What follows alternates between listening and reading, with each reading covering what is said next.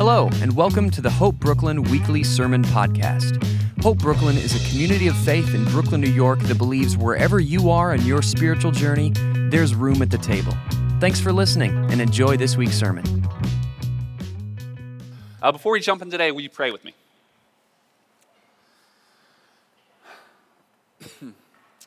Jesus, I'm really uh, struck by the line that we just sang as fire burns away all the lies. We live in a world that is highly deceptive. We are highly deceptive creatures. We constantly believe lies that people tell us about ourselves, about you, about the world. We constantly lie to one another. We do it because we're afraid.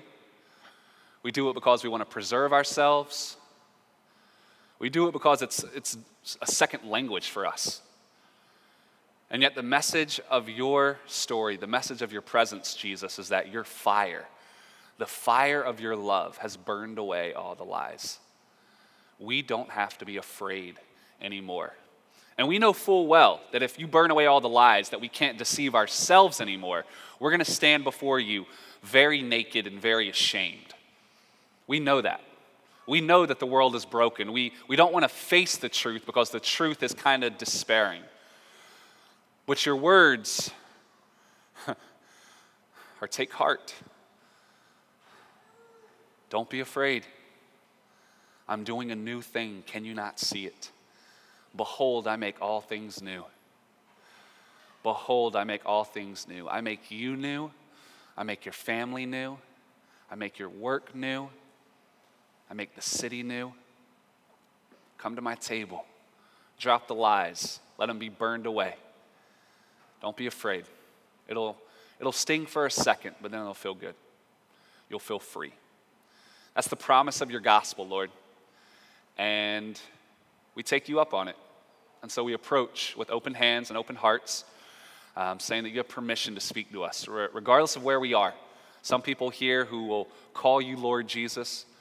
Uh, some people here don't know what to call you. Um, the, the Jesus that they grew up hearing about or um, that they heard their friends talk about, it's not exactly um, someone they want to follow, but they're, they're here, they're listening. So we just speak to their hearts. We tell them that you are a good God, a big God, full of love, full of sacrifice, full of service, and that you have not come to hurt the world, nor anyone in the world. You've come to save the world. You've come to save it. We love you, Jesus. It's in your resurrected name we pray. Amen. So, if you're joining us for the first time, we are in a mini series on faith and work. So, we're calling it Faith and Work. That's not original. We got that from Redeemer Church in the Upper West Side uh, that actually has a Faith and Work Institute. They've done a lot of incredible research, they have a lot of great resources um, to help us think through all the various ways that our faith or, or this story intersects with our work. And the reason why we're doing that is threefold. One, it's fall, summer's over. I know, I'm sorry, guys. I'm just as angry as you are, but it's over, all right? It's back to work, it's back to school, new rhythms, new responsibilities. And so in that, we want to start thinking through, okay, maybe let's let's engage in our work differently this year. Maybe there's a, a better way, maybe there's a more broad way to do it. Secondly, the reason why we're doing a mini series on faith and work is that New York City is a place unlike many others where you are almost exclusively defined by what your hands produce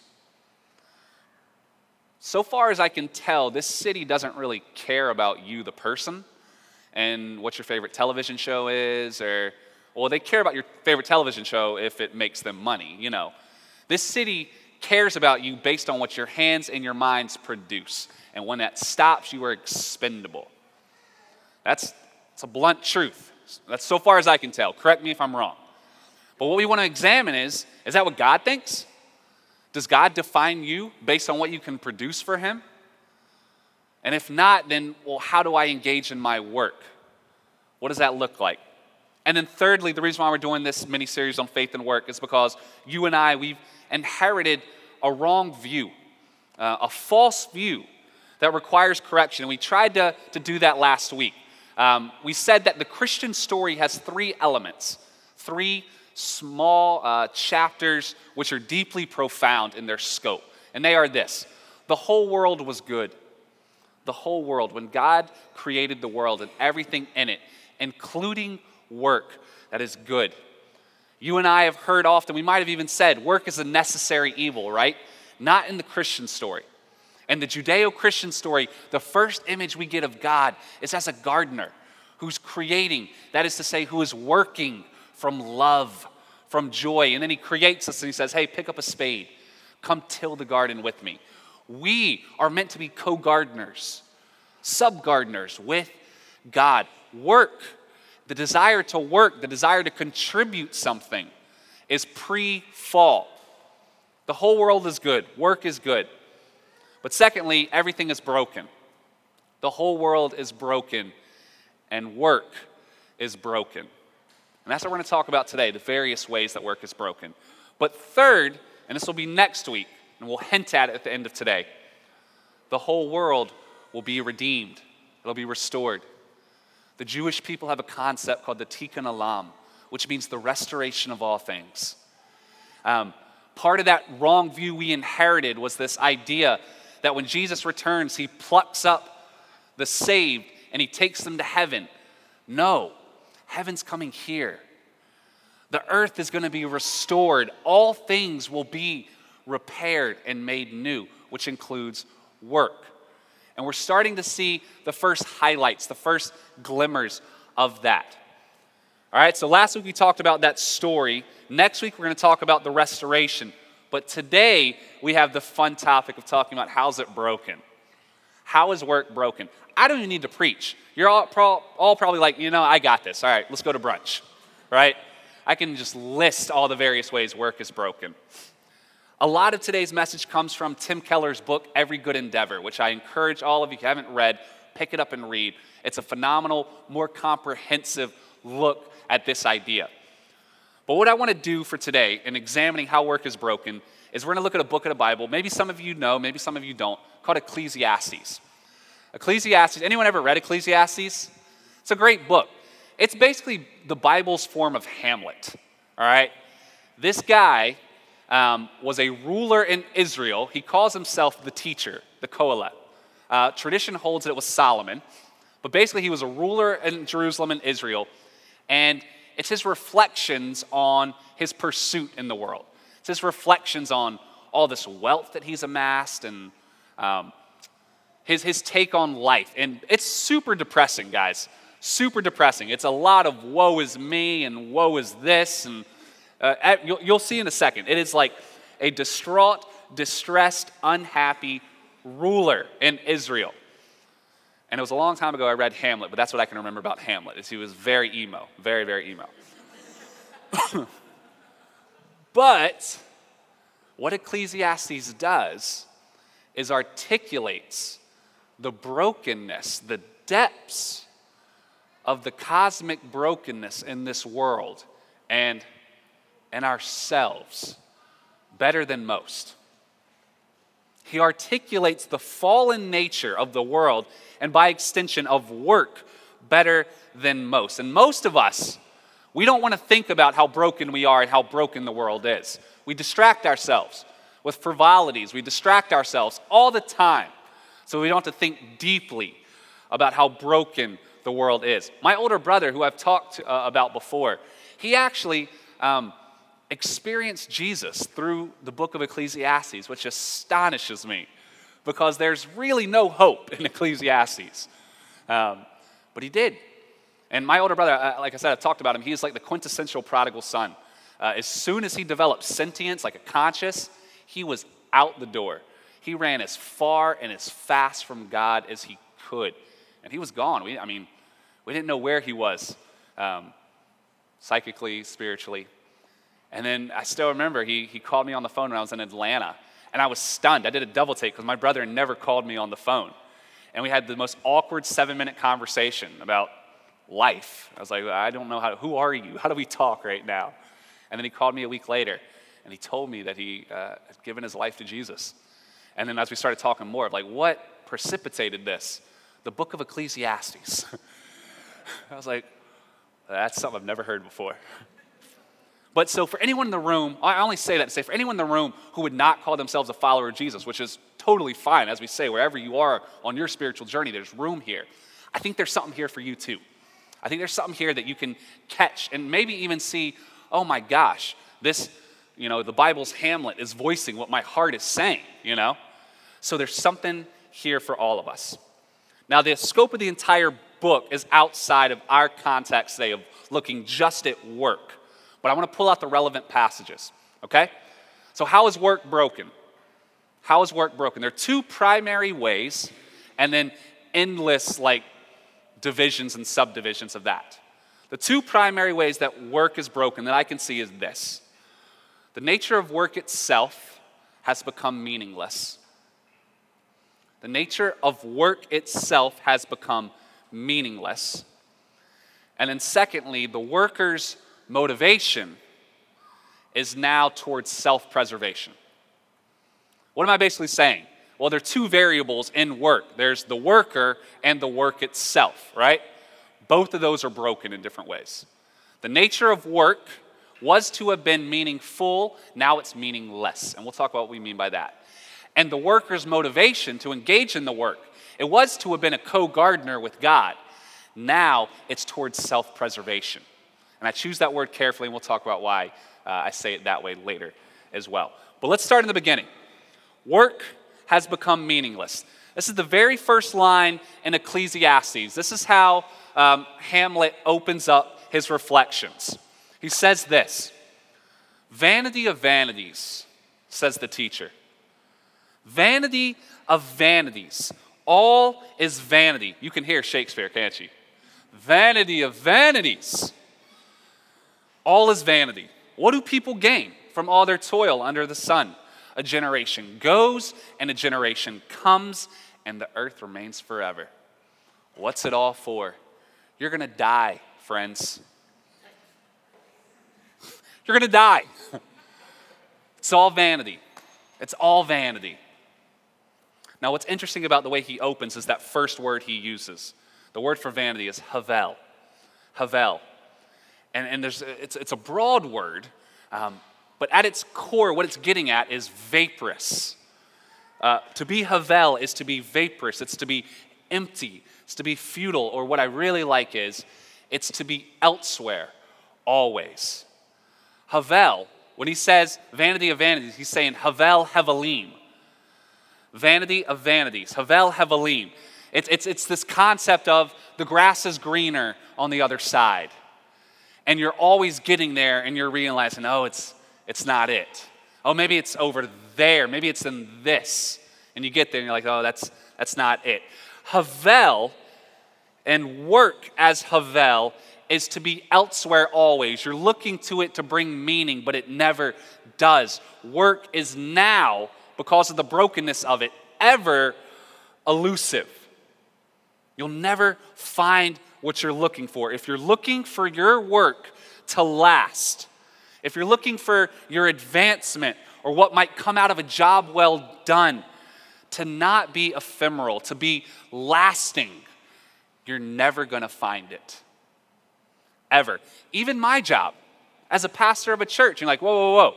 You know, this, this is the only work that does last. Well, beneath the surface, but not this. Hope Brooklyn, we're less than a year old. Friends, there's going to come a day where Hope Brooklyn is no more where all the work that, and the investment that we've poured into this, it's going to be gone. Do you know one of the nicknames for Brooklyn is the borough of churches? Walk around Brooklyn, there are churches everywhere. And I dare say, and I don't want to be like a broad generalization, but many of these massive churches, beautiful buildings, have less than 20 people there inside on a Sunday. Havel, it's vanity. A generation comes and a generation goes, and nothing lasts. Your work will be subject to unfair critique, it will be subject to misunderstanding. When you read the history of theology and theological thinkers, I dare say most of them, uh, when we attribute ideas to their name, they would absolutely dismiss them. We do it with Jesus all the time. I can't tell you. I love how Rob Bell puts it, actually. He goes, When I sit with people who tell me about the God they don't believe in, very often I say, Yeah, I don't believe in that God either. Right?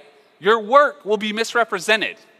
I actually uh, heard this theory. I don't know if it's true, but you know Machiavelli, who wrote The Prince?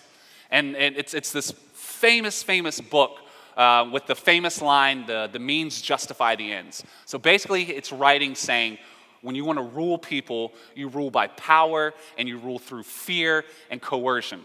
Well, there's a theory that he wrote that book in jest as satire.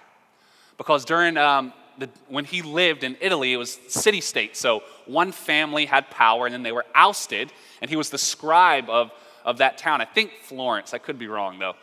And then the new family came into power and they sort of like, you know, beat him into submission.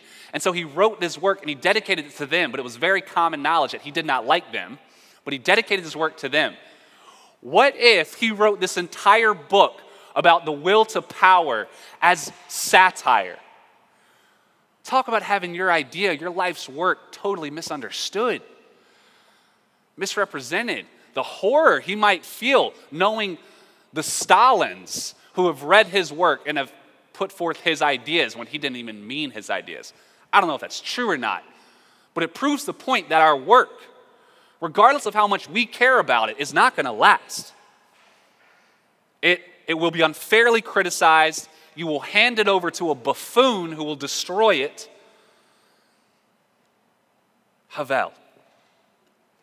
It's elusive. You look for it to bring meaning to your life, and it's never there. And then you walk past Greenwood Cemetery, past tombstone after tombstone, and you think beneath every one of those tombstones is me. They cared about their work, they cared about their lives, they looked for meaning just as much as you and I did. For what end? To what purpose? John Rockefeller was once asked, How much money will make you happy? And he had already made a lot at this point. How much will make you happy? His answer is Havel. You know what he said? One more dollar. One more dollar. The grass is always greener. I'll get it and then it's gone. I'll get it and then it's gone. It's not even the it. The meaning's not there. It's vanity.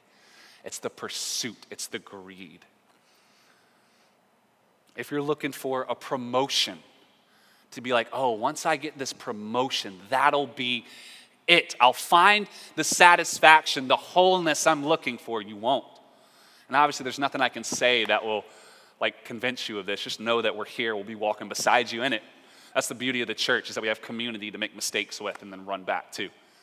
But if that if you think the promotion is going to finally realize what your heart's looking for, it won't. If it's going to be a career change, yeah, this job I'm stuck, but if I if I jump to this one, then I'll find it. Nope. If it's a finished project, you bring out like you've been working for months on this project and you bring it out and it, you're so excited about it, they're going to forget about it in two days. That won't bring it either. You'll get an award on Monday, you'll be disillusioned with that award on Tuesday, and everyone will have forgotten your name by Friday. Havel Hevelim. It's all vanity.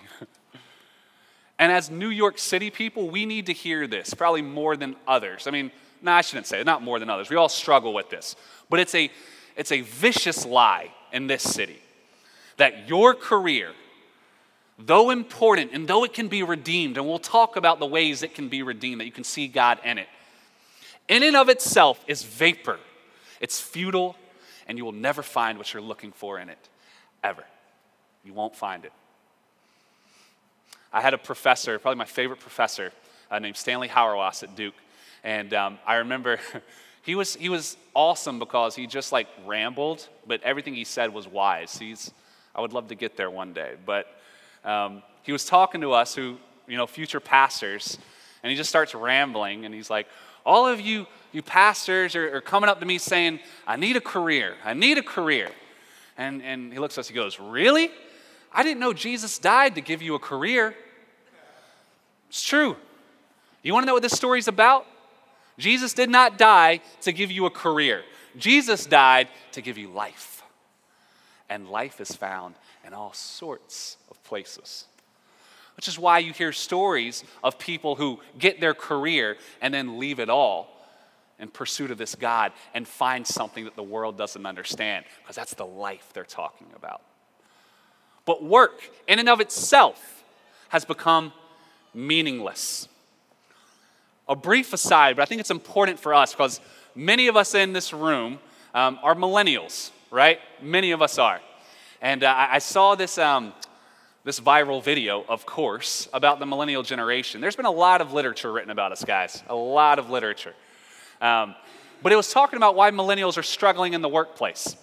And I thought it, it had some really good points uh, because I've talked with a lot of you guys, and you've come out of college and you've sort of run and smack into a wall. And you're like, what is going on? Ecclesiastes has new resonance all of a sudden. And you're like, what is going on? And he sort of explains why that is. And I think it's important for us to maybe understand a bit more about ourselves so that we can make sense of, of our vocations and our work a little more. He goes, Millennials in the workplace are struggling for three reasons. And the first, and he goes, the easiest way I can put this is Simon Sinek, by the way. He goes, the easiest way I can put this is um, failed parenting strategies. Now, for anyone in here who's a parent of a millennial, he's not talking about you, of course. All right, come on. He's talking about the other parents. Um, but he called it failed parenting strategies. And, and the best way he said the failed parenting strategies is epitomized in this idea that you can have anything you want just because you want it. That we were raised with the belief that if I'm willing to work hard enough, if I have a dream and I'm willing to put in the work, I can get it. And we're all graduating college and we're entering the workforce and we're finding that's frankly just not true. it's not true. But what's happening is our self esteem is being shattered by this. I mean, even in the Bible, we see it's not true. There's a, a parable that Jesus tells it's called the parable of the talents. And so this, this master has two servants, and one gets five coins, and the other one gets two coins. And they both put their coins to work. And the first person makes 10 coins out of it, the second person only gets four coins. That's what happens. We're born with different hands. That's what the essence of privilege is. Some of us are born with a better hand. It's simply not true. I dare say the guy who was given two coins, he wanted to make 10 coins, probably but he's just not able to. It's not true that we can have something just because we want it. But so much of our psychology is formed as young children. So we're getting out into the workplace and we're saying, hey, it's been six months. Can I have a promotion? And they're like, no. And it's like, why?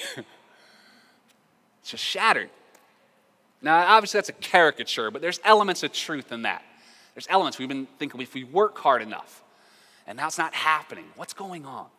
The second thing that's making it really difficult for us millennials is technology. Technology. It's, studies are now coming out that show that technology releases dopamine in our brains, the same chemical that's released by alcohol, gambling, and drugs. Now, why is this important? This is important for this reason. If you talk to an alcoholic, many times, not all, but many times, their first uh, exposure to alcohol was when they were a teenager. 11, 12, 13. What's going on? Well, up until about 11, 12, 13, we all look to our parents and to our families as a source of identity, as, as someone to tell us who we are. But in those teenage years, it gets really awkward, and we start looking to one another, to our peers, to tell us who we are. And there's lots of hormones swirling. And I mean, y'all remember this. It was just like very, very awkward. There was definitely one time, guys, where I asked out Chrissy Reese. I, I, I wrote her a card and I said, Chrissy, will you be my girlfriend? Yes, no, or I still need to think about it some more. All right? And I still remember being in the lunchroom. I'm sitting with my boys. You know, we're eating the square pizza. Y'all remember that? It was great. And uh, she walks up to me, and as she gets closer, I get more and more terrified. And so as she approaches, like right before me, I duck down under the table and I pretend like I'm tying my shoe. And I stay there for two minutes, guys. I kid you not. And I'm just looking underneath the table and I see her legs, and she's just standing there waiting for me to come back up. And I'm thinking, I'm not coming back up. and then she walked away, and the, the note was there, and it said no. But it's okay. I'm so over her, guys. I'm so over her. we all have to go through that. That's the point of growing up. We have to have those tough, awkward moments of like walking over to someone like, hey, I, I like you. and we need to hear them say, I don't like you. And that's okay, it's not gonna break me. We need to have those moments of conflict where there's no resolution, where it just takes time.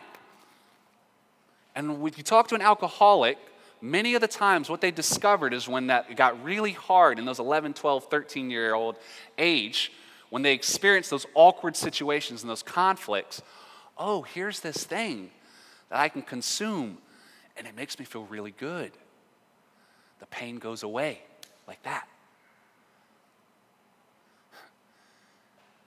Multiply that over, over and over and over again. You have an addict. Friends, we are all, myself included, legal addicts. Because when things got tough in those teenage years, we all had these devices. And it's becoming even more so that I don't have to sit in the pain. I can go to it and it makes me feel better. Which is why, what, what do we do? You and I don't even, we're in this together right now. We're in this together. Don't make me feel awkward. What do we do when we go to a party? And we sort of survey the room. We see if we know anyone. If we don't know anyone, what's the first impulse that comes? Reach into the pocket, isn't it?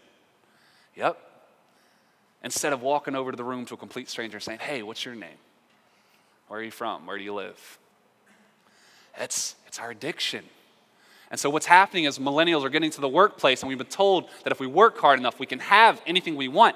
And the, the world's saying that's not true and our self esteem is shattered, and we're all addicts. and the third thing is we don't have an impatience muscle, or we don't have a patience muscle. We've grown up in a world of instant gratification. And a lot of this stuff, guys, is no fault of our own. Like, par- our parents didn't know this is what it was going to do to us. We're sort of the guinea pig generation, and we're figuring it out. But we've grown up in a world where we can have anything we want right now. Now, this wasn't like this when we were teenagers, but now I don't even have to wait for like the show to come out um, each week. I can watch the entire season in one setting. We don't have to show patience for anything. And as Sinek points out, that's okay, except for the two most important things that only develop with more time, which is job satisfaction and relationship satisfaction. Both of those only happen through more time. We haven't done that. We haven't exercised that muscle. So, what are we doing? We're quitting jobs after six months. Why? Because I'm not making an impact. You've been there for six months. Not making an impact. And we mean it with full sincerity. I feel it sometimes. Work is broken. Another concept that Keller uh, points out is this idea of thorns and thistles. In Genesis 3, after Adam and Eve disobey God's command and they eat of the fruit, um, God is levying out, he goes, This is what's going to happen. There's going to be some curses that happen in the world. And to Adam, he says this He says, Cursed is the ground because of you. In toil you shall eat of it all the days of your life.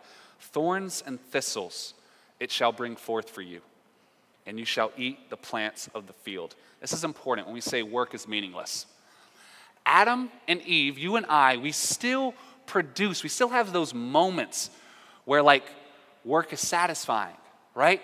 We have those moments of meaning, but they're few and far between.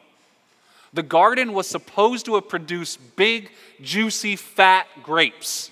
Instead, now our work produces small, measly, miserly grapes and a bunch of thorns and thistles around them. Maybe there's, you know, a couple edible grapes in there that we can eat. But most of the time, it's going to take a lot of work, a lot of energy, and what we're going to hold up after a, a huge harvest season is to be like, oh, this is not appetizing.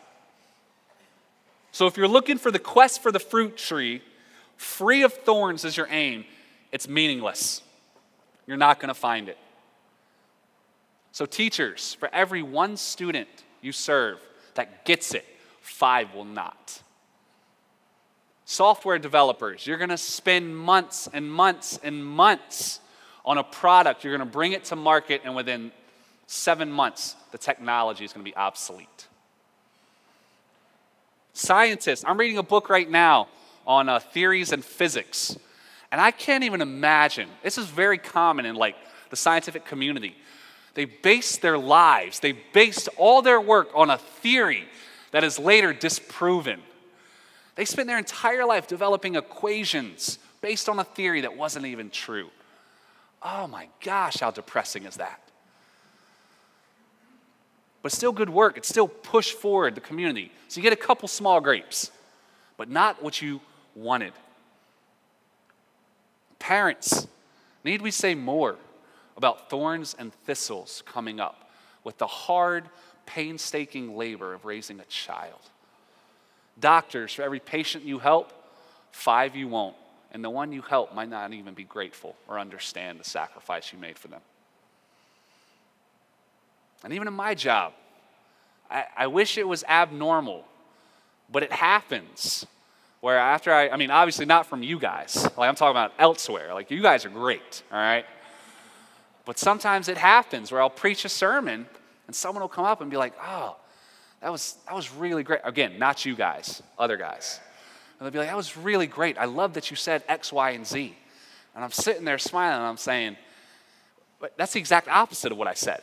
That's, that's what, wait, where did, where, where did I say that exactly? Like, tell me exactly where I said that. Small grapes. Still pushes it forward, but I don't get the response that I want. Man, I would love it is after every single sermon, we were all on our knees in tears together. That's never happened. Still holding out hope. Which means we have to approach work a bit differently. Which means, as we said last week, that our first job is not to serve the community, but to serve the work. That my job is not to produce results. My job is to pour all of my efforts, all of my energies, into painting a picture of a world that I so desperately want you to see, of a God I want you to see. That's all, that's my work. That's my work. But thorns and thistles will come because work now isn't the fat grapes that it was supposed to have been. It's small, measly, miserly grapes. And some good ones too. It's a lot harder now. So, that all being the case, that work is meaningless, work is vanity. There are two wrong responses that the, the writer of Ecclesiastes takes um, and then we'll get to one right one later on. Here are his two wrong responses. This is what he says Oh, I did great things. I built houses, I planted vineyards, I designed gardens and parks, and planted a variety of fruit trees in them. I made pools of water to irrigate, irrigate, the groves of trees. I bought slaves, male and female, who had children, giving me even more slaves. I acquired large herds and flocks, larger than any before me in Jerusalem. I piled up silver and gold, loot from kings and kingdoms. I gathered a chorus of singers to entertain me with song, and most exquisite of all pleasures, voluptuous maidens for my bed. Oh, how I prospered! I left all my predecessors in Jerusalem far behind, left them behind in the dust. What's more, I kept a clear head through it all. This is success in a way that you and I probably will never see. Everything I wanted, I took. I never said no to myself. I gave in to every impulse. I held back nothing. I sucked the marrow of pleasure out of every task, my reward to myself for a hard day's work. And then I took a good look at everything I'd done. I looked at all the sweat and hard work, and when I looked, I saw nothing but smoke. Smoke and spitting into the wind. There was nothing to any of it nothing. Realizing that no matter how hard you work on something, it's always going to be an element of meaninglessness. It's not going to give you what your heart's looking for. There are two wrong responses that the author of Ecclesiastes that he undertakes. And the first one is revelry. He goes, I never said no to myself. I gave in to every impulse. We as New Yorkers, we can see both of these responses quite acutely. As F. Scott Fitzgerald writes in The Great Gatsby, the city scene from the Queensboro Bridge is always the city scene for the first time, and its first wild promises of all the mystery and the beauty and the world. This city, friends, can be one great ball of dopamine, and we all know it. There's a, a buzz about this place, especially when you get here for the first time. There's an electricity, there's promise. It's almost like New York is saying, This is, it's, it's Mufasa to Simba, right? This can all be yours. Like, you can have this. You can do it. And we're all just like, you know, walking down Queensboro, like, I can conquer the world. One great ball of dopamine. So he goes, I said no, to, I'd never said no to myself. I went and I got it. And it was nothing there. There's nothing there. As we all know, when we sober up after that morning of partying, that's a dark place to be. There's nothing to it. It's not there. It's Havel. Oh, maybe it's elsewhere. So then the next thing he says is, I became cynical. Our two responses we can go toward revelry, we can go toward cynicism. All or nothing. Because it was smoke and spitting into the wind. So Tom Wolfe describes New York and he says, one belongs to New York as much in five minutes as in five years. You realize that it's the same promises of dopamine day in and day out, and it's a lot harder. And when you realize that, there's a cynicism. This city, it feels like that someone produces a work, uh, a, a work of art, a piece of work, and like flies swarm, like flies on poop. Sorry about the metaphor, but I have a dog right now, so there's a lot of poop I'm picking up. So if I, when Moses goes to the bathroom, if I don't pick it up immediately, if I give it two minutes, I'll walk over there to get it, and there'll be like 20 flies come off. I'm like, where did you guys come from? Doesn't it feel like that? The other day, I was reading an article. Um, it was, you know, on the New Yorker, they have like the letters to the editor, and there was this one letter. There was a particular article written about a movie, and I didn't read that article fully, but for what I did, I was like, it's, it's interesting. And then this letter to the editor comes from someone basically pointing out that the author of that article overlooked one key influence on the director's work. And the condescension in that letter was dripping. Just like, how foolish are you, New Yorker author? That was the worst piece of work I've ever seen. As Oscar Wilde says, to the critic, the work of art is simply a suggestion for a new work of his own. Doesn't it feel like that? We work so hard on something, we produce something, we put so much tears and effort and blood and sweat, and we say, Here it is, and flies just go zoom and destroy it. It's like, oh man. And we can grow very cynical about that. We still produce fruit, but it's not the type of fruit we wanted. It's really hard, and we never find the satisfaction for it. That it, we know it should be there. It's the first way work is broken. The work itself has become meaningless. The second way is that the worker's motivation has become self preservation. We talk in the church a lot about this word called sin, all right? And I know some people be like, what? They have a pejorative understanding of it. Sin comes from the Greek word hamartano, and it simply means to fall short, right? There's an idea, there's a type, and we're falling short of it. We're unable to reach it. So, work is full of sin. It's been infected by the virus of sin because it was supposed to have been big, fat, juicy grapes, but now it's measly, miserly grapes. But also, you and I, the workers, we are infected by the virus of sin. We fall short because we were supposed to have worked um, as a way to express the glory of God. But instead, we're looking to our work to save us. I like the way I heard this from Dave Kim, who works um, at the Center of Faith and Work in Redeemer. And he goes, Work was to have been the expression of our identity. Instead, it's become the source of it. We were to have been so full of God that we desire to work, but not to prove ourselves or not to, um, to tell us who we are. God tells us who we are, it's just the expression of our identity. But now, because we don't have God telling us who we are, we look to our work to be the source of our identity. We look to our work to tell us who we are. Am I worthy? Am I valuable? Am I good enough? We put too much weight into our work in a way that it was never supposed to have had. And Hamlet says that. He goes, Then I saw that all the toil and all the skill and work comes from one person's envy of another. This also is vanity, chasing after the wind. Again, I saw vanity under the sun. The case of solitary individuals without sons or brothers. Yet there is no end to all their toil, and their eyes are never satisfied with riches. For whom am I toiling, they ask, and depriving myself of pleasure? This also is vanity and an unhappy, unhappy business. Work is not only empty, but because we fall short of the ideal of sin, we become self serving creatures. What is he saying when he says all work is envy of another? He's saying that workers are Havel, right? It's Havel. What is envy? But looking at another and saying, oh, this person has it. Their job, their level of work, their industry, they have it. It's Havel. It's the grass is greener. And once you get there, once you get what they have, you realize, oh, that wasn't it either.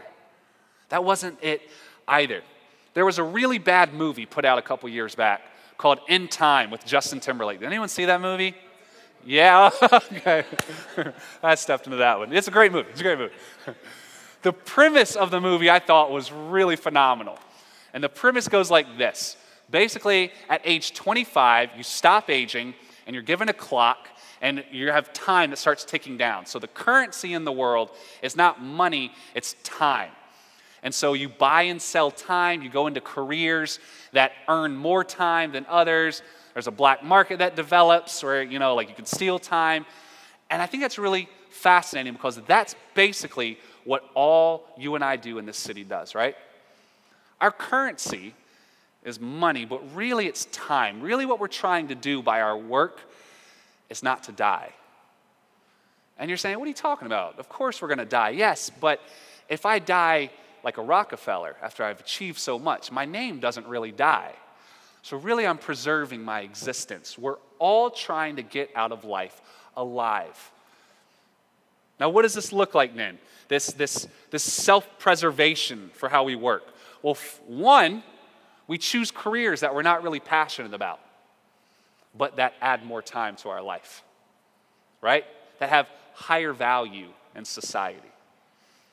Tim Keller writes this. He goes, Many young people see the process of career selection more as the choice of an identity marker than a consideration of gifting and passions to contribute to the world.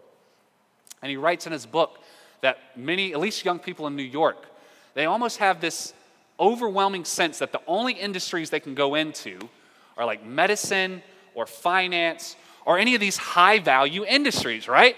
Where you go into them, it doesn't matter if you're passionate about it or not, it adds more time. It's higher value. And that's not the way God sees it at all. They see it that way. We see it that way. Well, not they. We see it that way because, absent of God, we're looking to our work to give us meaning of ourselves. We're looking to our work or what people think about us in the work, all these ways to save ourselves. It's a process of salvation. We're all just trying to save ourselves every day. So we choose careers we're not really passionate about. Another way we do this, we jump from one job to the other because it furthers your career. What if God called you to not take that promotion, but to stay precisely where you are because you really are good at what you do and you love what you do and you have a calling for this level of the company, whatever it is? I mean, to the world, they'd be like, who turns down a promotion? But what if you know that you're perfectly suited and passionate and love this right here? Or what if he called you to have a about face in a career? To you could get a promotion in San Francisco, but he's saying, "Hey, I want you to stay here in Brooklyn and work your job and love it and serve it well and also be a part of Hope Brooklyn and pour into this community." There's someone who did that. Two people who did that. You know them. Nathan and Stephanie Cousins. Came here as professional actors. God had other ideas. What if that's what he said to you? We judge others who were given breaks that we weren't given. That's another way that we engage in envy, right? We judge others. Oh, they got that promotion because they did this, this, this. Oh, they got that lucky break because this, this, this. All Havel, all meaningless, all saying, oh, if I just had this, then life would make sense, and it doesn't. Or we primarily view work as what it can do and does for me. Every one of us is guilty of this. We look at our jobs not as what it does for society, not as what it does for my neighbor, not as what it does for God. We look at our jobs and our career as what it can and does do for me. Why? Because work was supposed to have been the expression of our identity, but now it's become the source of our identity. We look to our work to define us instead of looking to God to define us. And what starts as envy, says the author of Ecclesiastes, ends in isolated individuals, all trying to get out of life alive.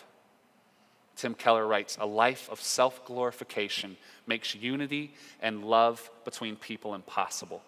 It leaves us with the dreary choice between making the self an idol and making the group an idol. The two things we all want so desperately, glory and relationships, can only coexist with God. You won't get anything you're looking for until you realize that everything you're looking for is only found in the voice of the Father, only found in the voice of Jesus. That's where you'll find that life that will then help you to make sense of everything else. What are we really saying? Is this true that we work for some salvific end? We're looking for our work, either the meaningfulness of the grapes, or we're looking for um, our pursuit and our envy of others to save us. Is that really true? That we're seeking salvation, we're seeking to add time to our life, to preserve our name, but instead, all we're experiencing is death. And I think when you look at the story of Adam and Eve in the garden, God says that when you eat from the tree, you'll surely die. And I don't think he means like, I mean, he definitely means our bodies will, you know, expire. But I think what he also means is we're going to be engaged in this process of Havel all of our days.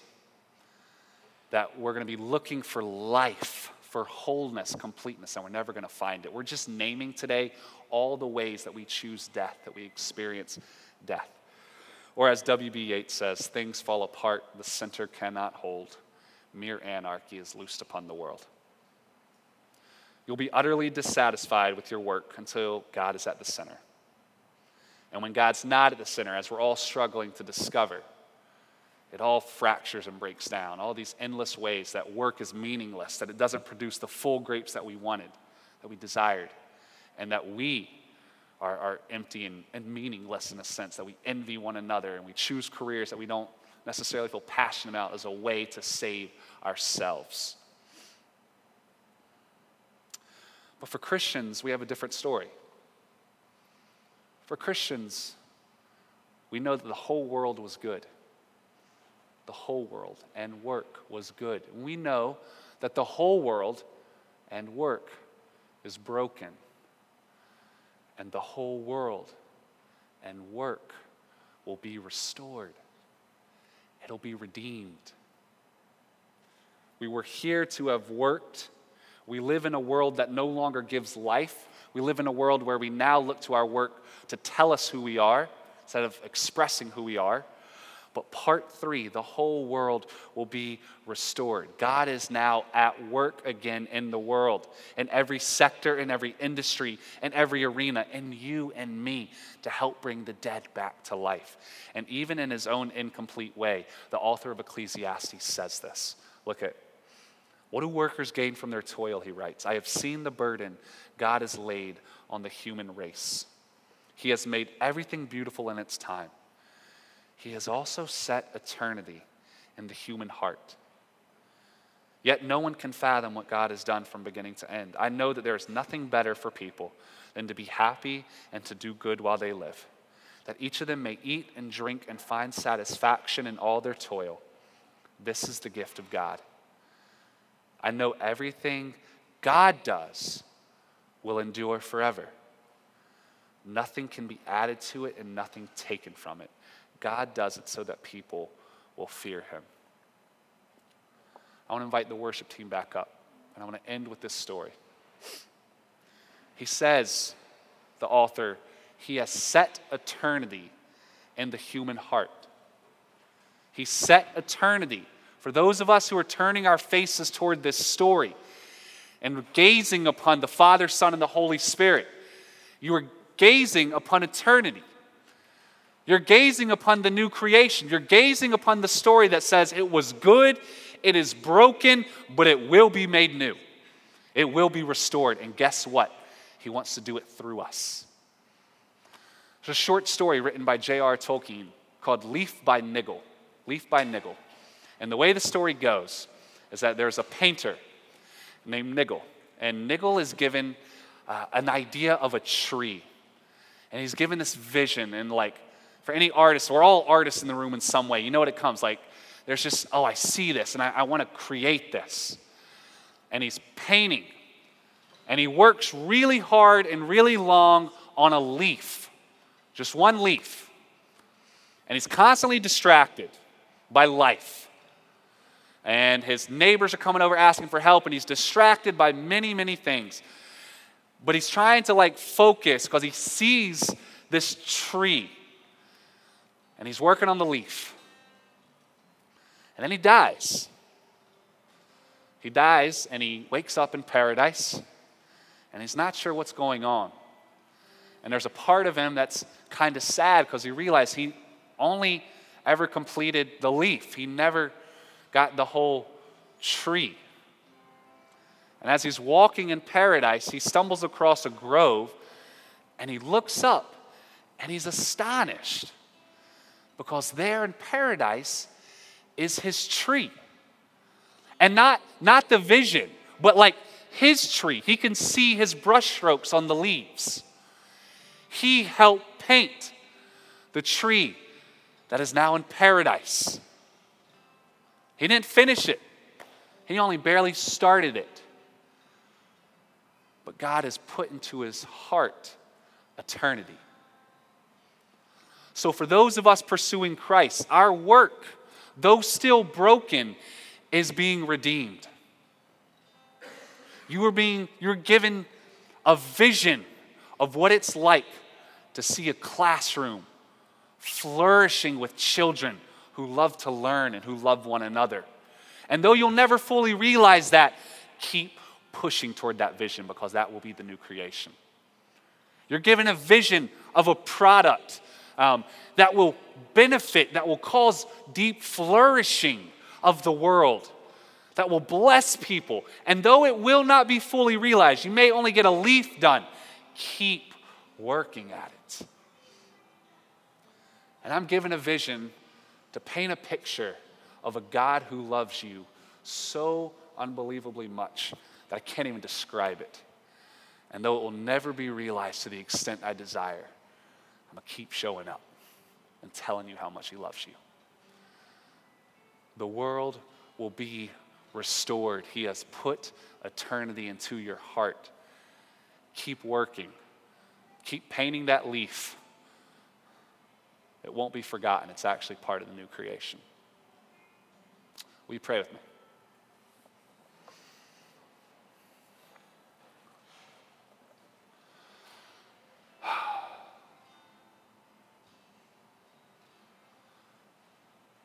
Father, we look around and we see all the ways that work is broken. We confess that many of the times the ways we work are not honoring to you that we work from a place of fear and we work from a place of envy. We work as a way, or we choose careers, or we change careers, or we just, we work as a way to save ourselves. We work as a way to add value to our lives in the eyes of the world. And even when we do pour out all our energy and efforts into our work, it's quickly gone. It doesn't produce what we wanted to produce. The vision in our heads is not realized by the work in our hands. And it's heartbreaking, Lord. It's tough. We can see how it's broken.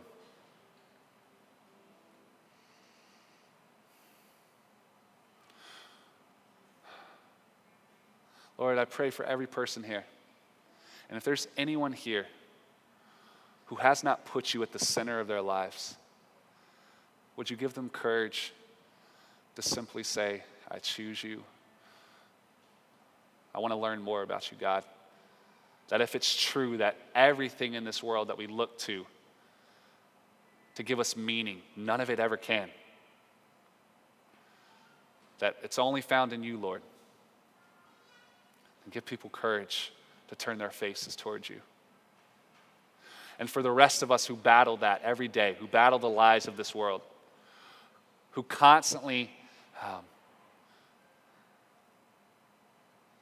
are told to choose ourselves, but in your story, you tell us to choose you and to choose one another, to be servants, to make decisions about our careers, about the way we work that the rest of the world would sneer at or not understand.